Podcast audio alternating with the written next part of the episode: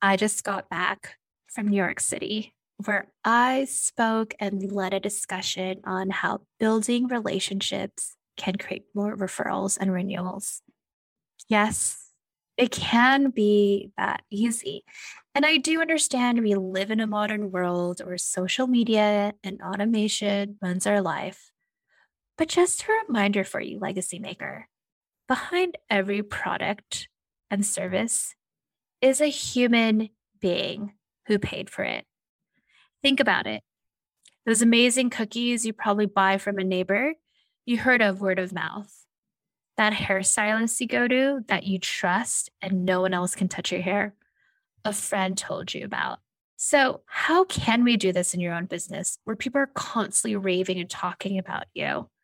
Well, in this podcast episode, I delve deeper on how you can continue to get clients who both you and refer you nonstop.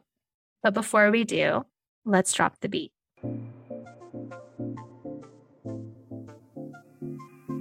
Hey, Legacy Maker. I'm your host and MC, Elaine Lucardis, business and career coach for women of color and allies. And welcome to the Color Your Dreams podcast, where we have conscious conversations to help you create a business or career that is sustainable, abundant, and equitable to the lifestyle you deserve. Because our ancestors sacrificed so much so we could have this life of choice. Now, grab your coffee, tea, and or boba, and let's call your dreams to create your legacy.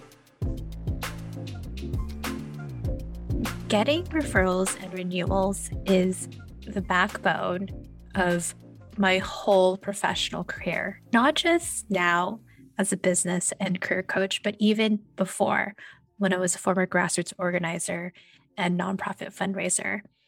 And looking even at my current coaching business as of today, which is June 28th, 2022, when I'm recording this episode, 84% of my clients come from referrals and renewals, and 16% from this podcast and Google SEO. And I have a multi six figure business. I'm about to hit my five years in business. I share this because I think we live in this world of automation, social media. We look at everything kind of like we unfortunately see the smoke and mirrors that we need X number of followers. We need to have these perfect pictures. But in reality, like I said, those are smoke and mirrors. What's more important is the substance, it's the relationships, it's knowing that the clients are getting the service that they deserve. And being in this pandemic for the past two years, this is the first summer, right? Where we all feel safe to finally go out because of vaccinations, see others, and realizing the importance of real, authentic relationship building. I'm not even talking about business, but even personal, even seeing people in person, right? Like, I'm pretty sure everyone listening here, you want to have a date in person, not via Zoom. I mean, I just came back from New York and it was so nice hugging and seeing people in person, going to a networking event with 70 people and I wasn't zoomed out. In fact, I was just more excited and energized seeing people. I now have a three month year old nephew. I don't want to FaceTime him. I want to like carry him and play with him. And we're really craving this because just a reminder, we are human beings. We're supposed to be, be with ourselves, be with other people, socialize. We're social human beings. Here's what I've been observing. Like I said, I've been in this coaching space, online space for the past five years. And I don't know if you've noticed this, but there is a cleanse that is happening in the online space. And these are my opinions, but here are five reasons why I think it is. One, well, the economy. We're in a recession, right? Two, because there's been so much online service providers, like it has boomed, which is great but clients are becoming smarter, right? They've worked with so many X amount of different service providers that they know what is smoke and mirrors, that having a big name is not the only thing that's important. It's making sure that they're receiving the service that they deserve. So it's not just the pretty shit that matters anymore. It's the, well, am I going to get what I want? Is it just going to be something that's automated where I'm self studying and doing it online? Or do I actually get the real coach? Do I get the real coach or do I get one of the other coaches? So clients truly want to have that high client service. The third thing of why I think things are cleansing out of the online space. This is also me through learning and growing, by the way. But what the third thing is the inability for service providers to hold safe space. I have been going through a trauma informed certification working with Adria Moses, who's amazing. I'll put her in the show notes. And through that, I've just realized wow, just making sure I am holding space ethically and safely for my clients. And the reason why I did it was because I've been, unfortunately, in spaces where it hasn't been safe. So, holding space for clients is really important, especially with all the things that are happening. And I'm not saying you go be a therapist. Obviously, I believe in therapy, but being able to hold space for your clients when they're sharing something vulnerable to you is really important.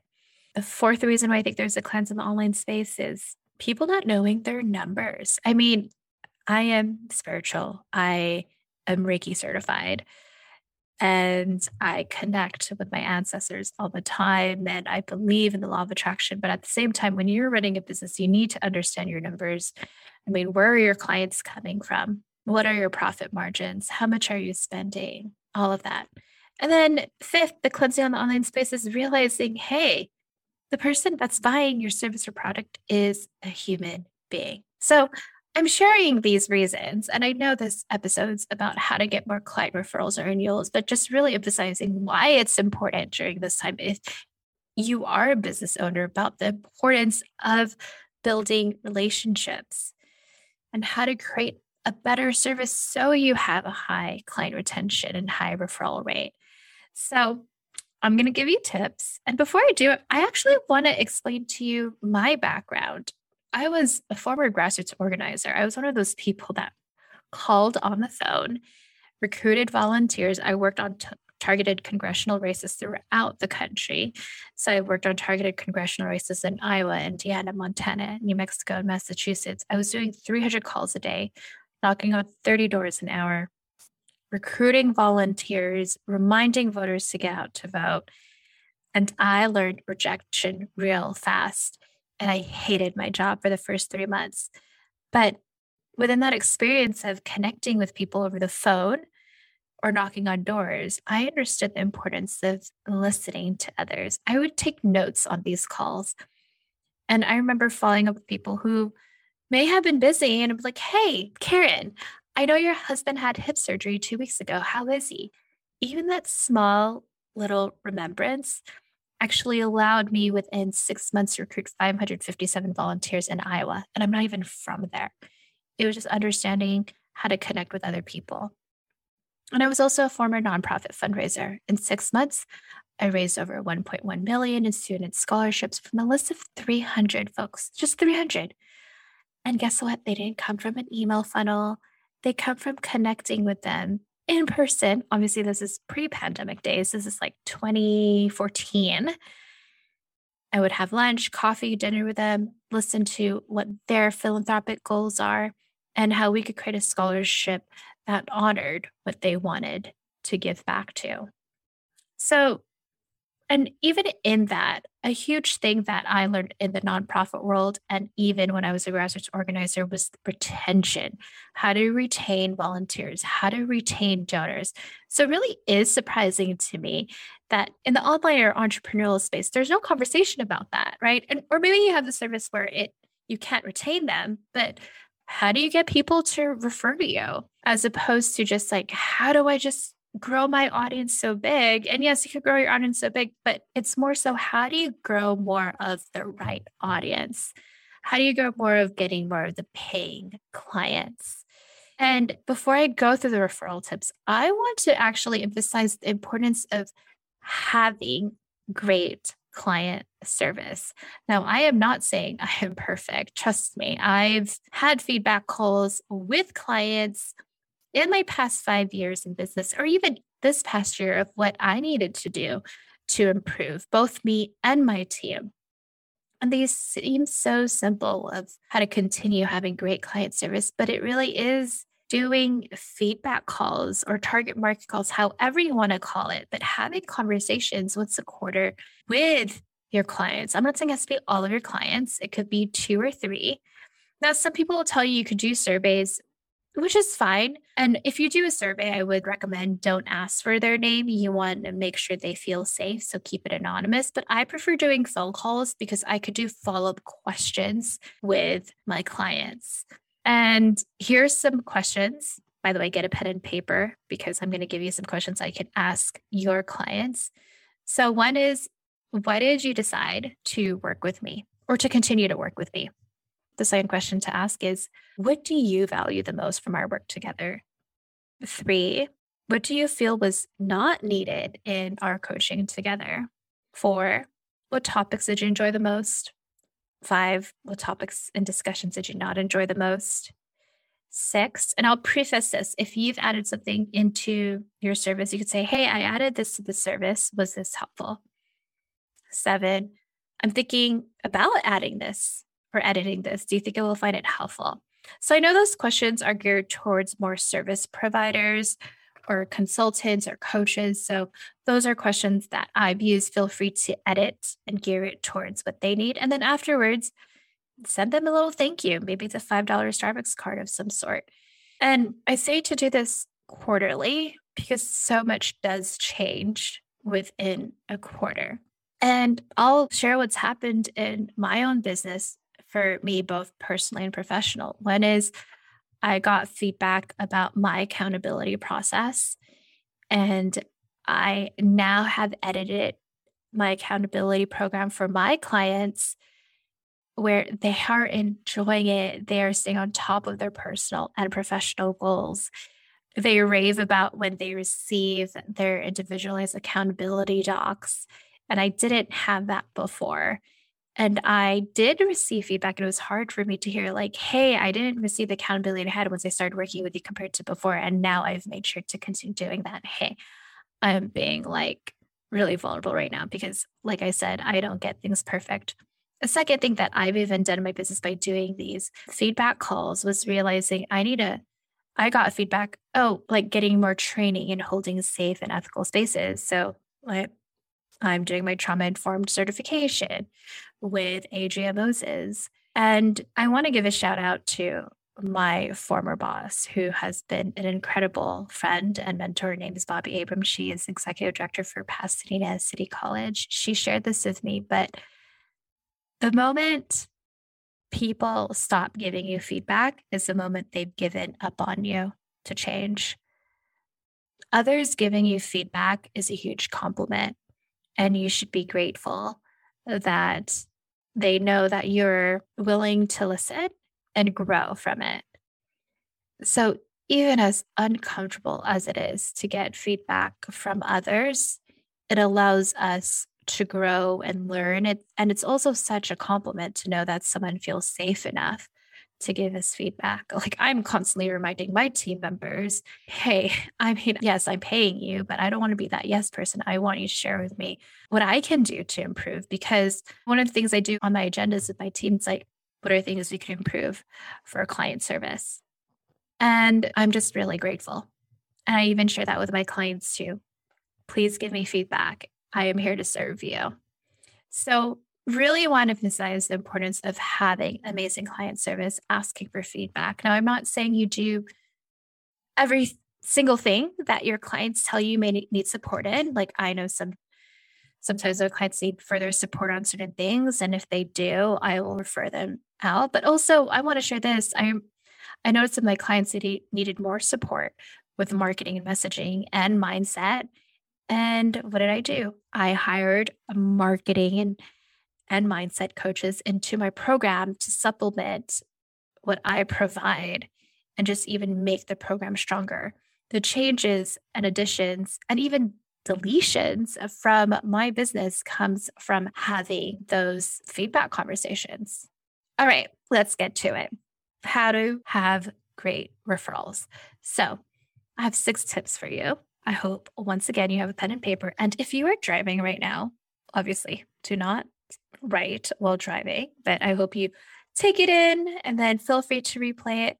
So, first, reiterating what we just talked about how to have great referrals. Shout out to my former client and friend, Erica Courdae. Be good at what you do.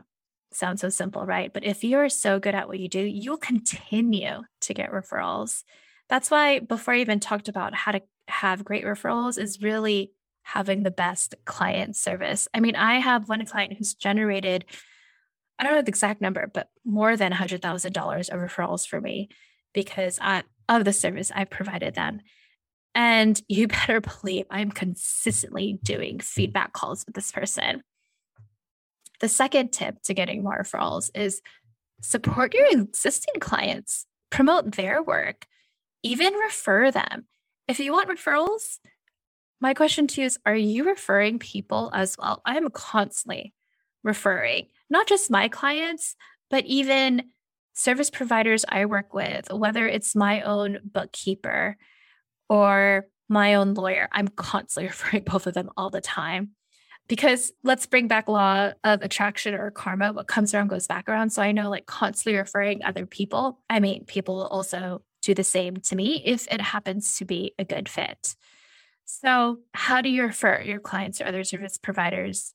I mean, I do promote them on your social media, on your newsletter, on your podcast, right? I get my clients in here in my podcast episodes where I'm promoting their services. So you could do it that way. And sometimes I even just get emails from people like, hey, I'm thinking about this person, but it's such a compliment. And you're creating that like, know, and trust factor where people are emailing you, Hey, Elaine, I'm looking for this person. Do you have any referrals for this?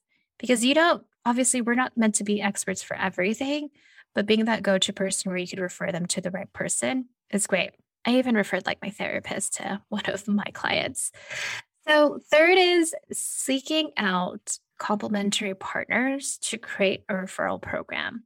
What I mean by complementary referral partners for example, I have people that constantly come to me, right? Because I'm a business coach. And I mentioned this earlier, where they want legal advice, but ethically, I obviously can't give legal advice. So I refer them to my lawyer, Andrea Sager. Or I have people who want more marketing and messaging. And then I refer them to Monica Shock. And then what ends up happening is that they'll refer others to me. And when this happens, it just becomes easier and people will have you top of mind. And it's not just the service itself, but maybe one of your friends, like a complimentary partner, has a free virtual event that's coming event or even a paid event. So even before the point of conversion for a service, but maybe they have something like a podcast episode, a newsletter, a freebie, can you promote that to your list, to your social media? So, how are you putting other people front in mind and promoting them? So, that's the third tip to getting referrals. The Fourth, this sounds so dinosaur age, but send handwritten thank you cards. This is actually something that I did when I was a former fundraiser, and I still do it now to this day. We live in an online world. We're so used to getting emails and DMs, but how often do we actually get a handwritten thank you card? And in the nonprofit world, we did this we were sending handwritten thank you cards. And here's a little tip don't put it on a branded letterhead from you. You could buy simple, easy cards from Target. I love Target. Obviously, I'm promoting them. I am not an affiliate for Target, but I wish to be an ambassador. Anyways, that's not what this episode's about. Get a regular thank you card. and Just thank them. Hey, I just was thinking about you. I'm on this trip. I just want to say thank you so much for all of your support. Put something personal. Not even kidding. I got a message Monday morning from someone who I presented to. I, like I said earlier, I came back from New York. I presented for my friend Lisa Johnson and her clients. And we were talking about building relationships to get more referrals. I talked about doing handwritten thank you cards. And this person, let's say his name is Kevin, he's like, Elaine, I sent a thank you card to, or a birthday card actually, to one of my former clients. And he was so grateful, messaged me back, and he said he wanted to continue working with me. So I just got a client again send handwritten thank you cards and do it frequently. Maybe it's once a month where you just look at your list of past, current, or leads or supporters that you could send thank you cards. I'm not saying you send to every single person. And actually, that goes to my fifth tip create a running list.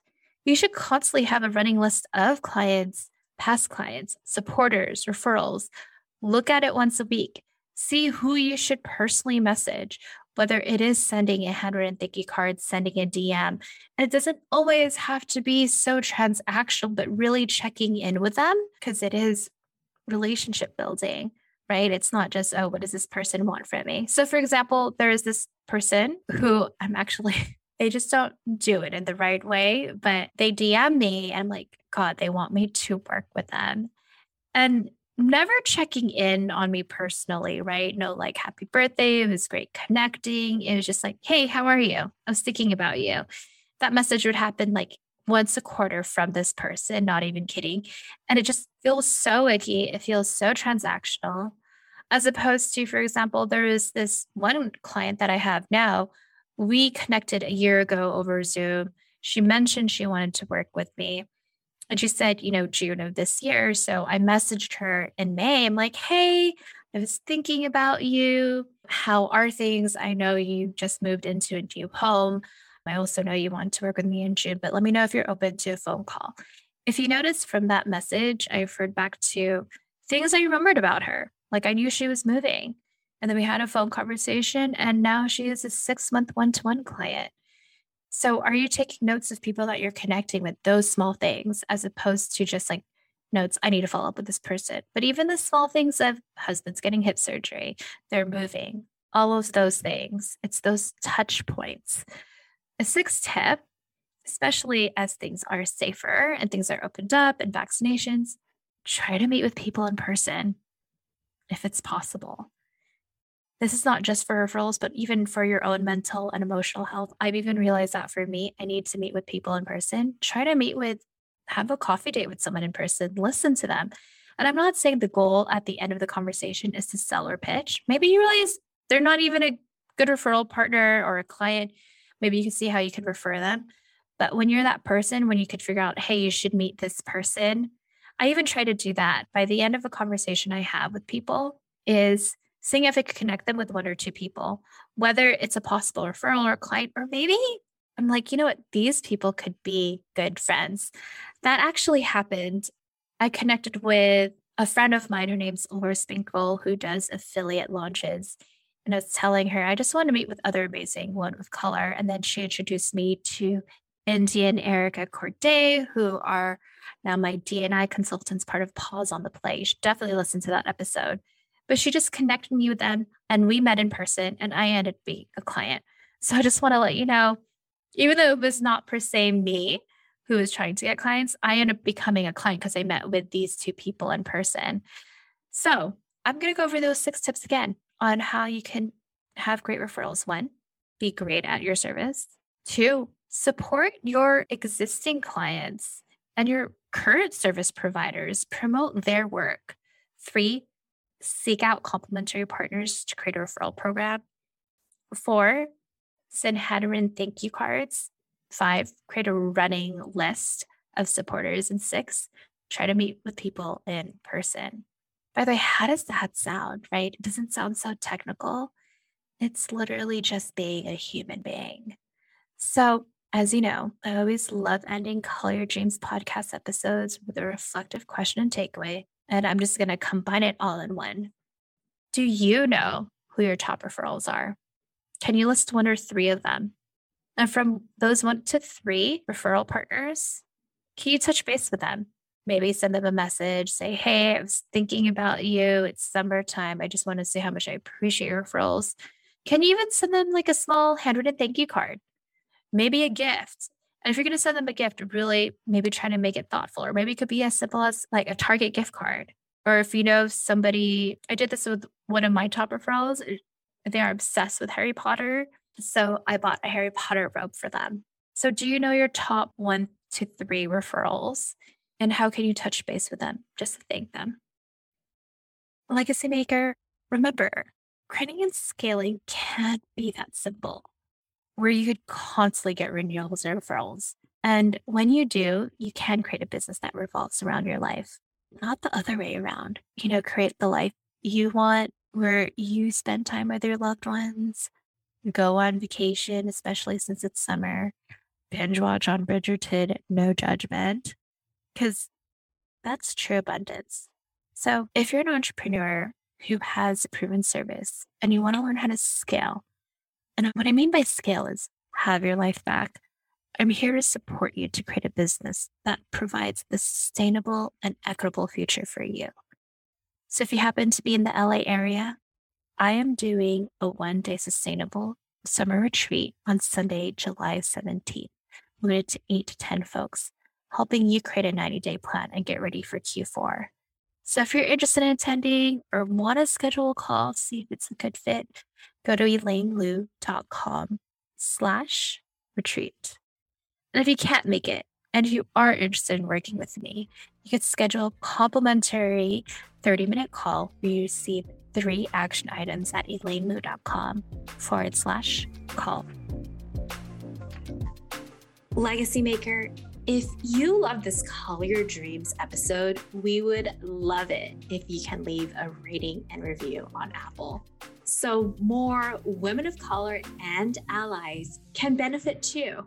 And if you have one or two friends that would get so much from this particular episode, please share. The intention behind the Color Your Dreams podcast was to contribute and give back to our people. All right. We'll see you next Thursday for our newest Color Your Dreams episode. And don't forget to color your dreams to create your legacy.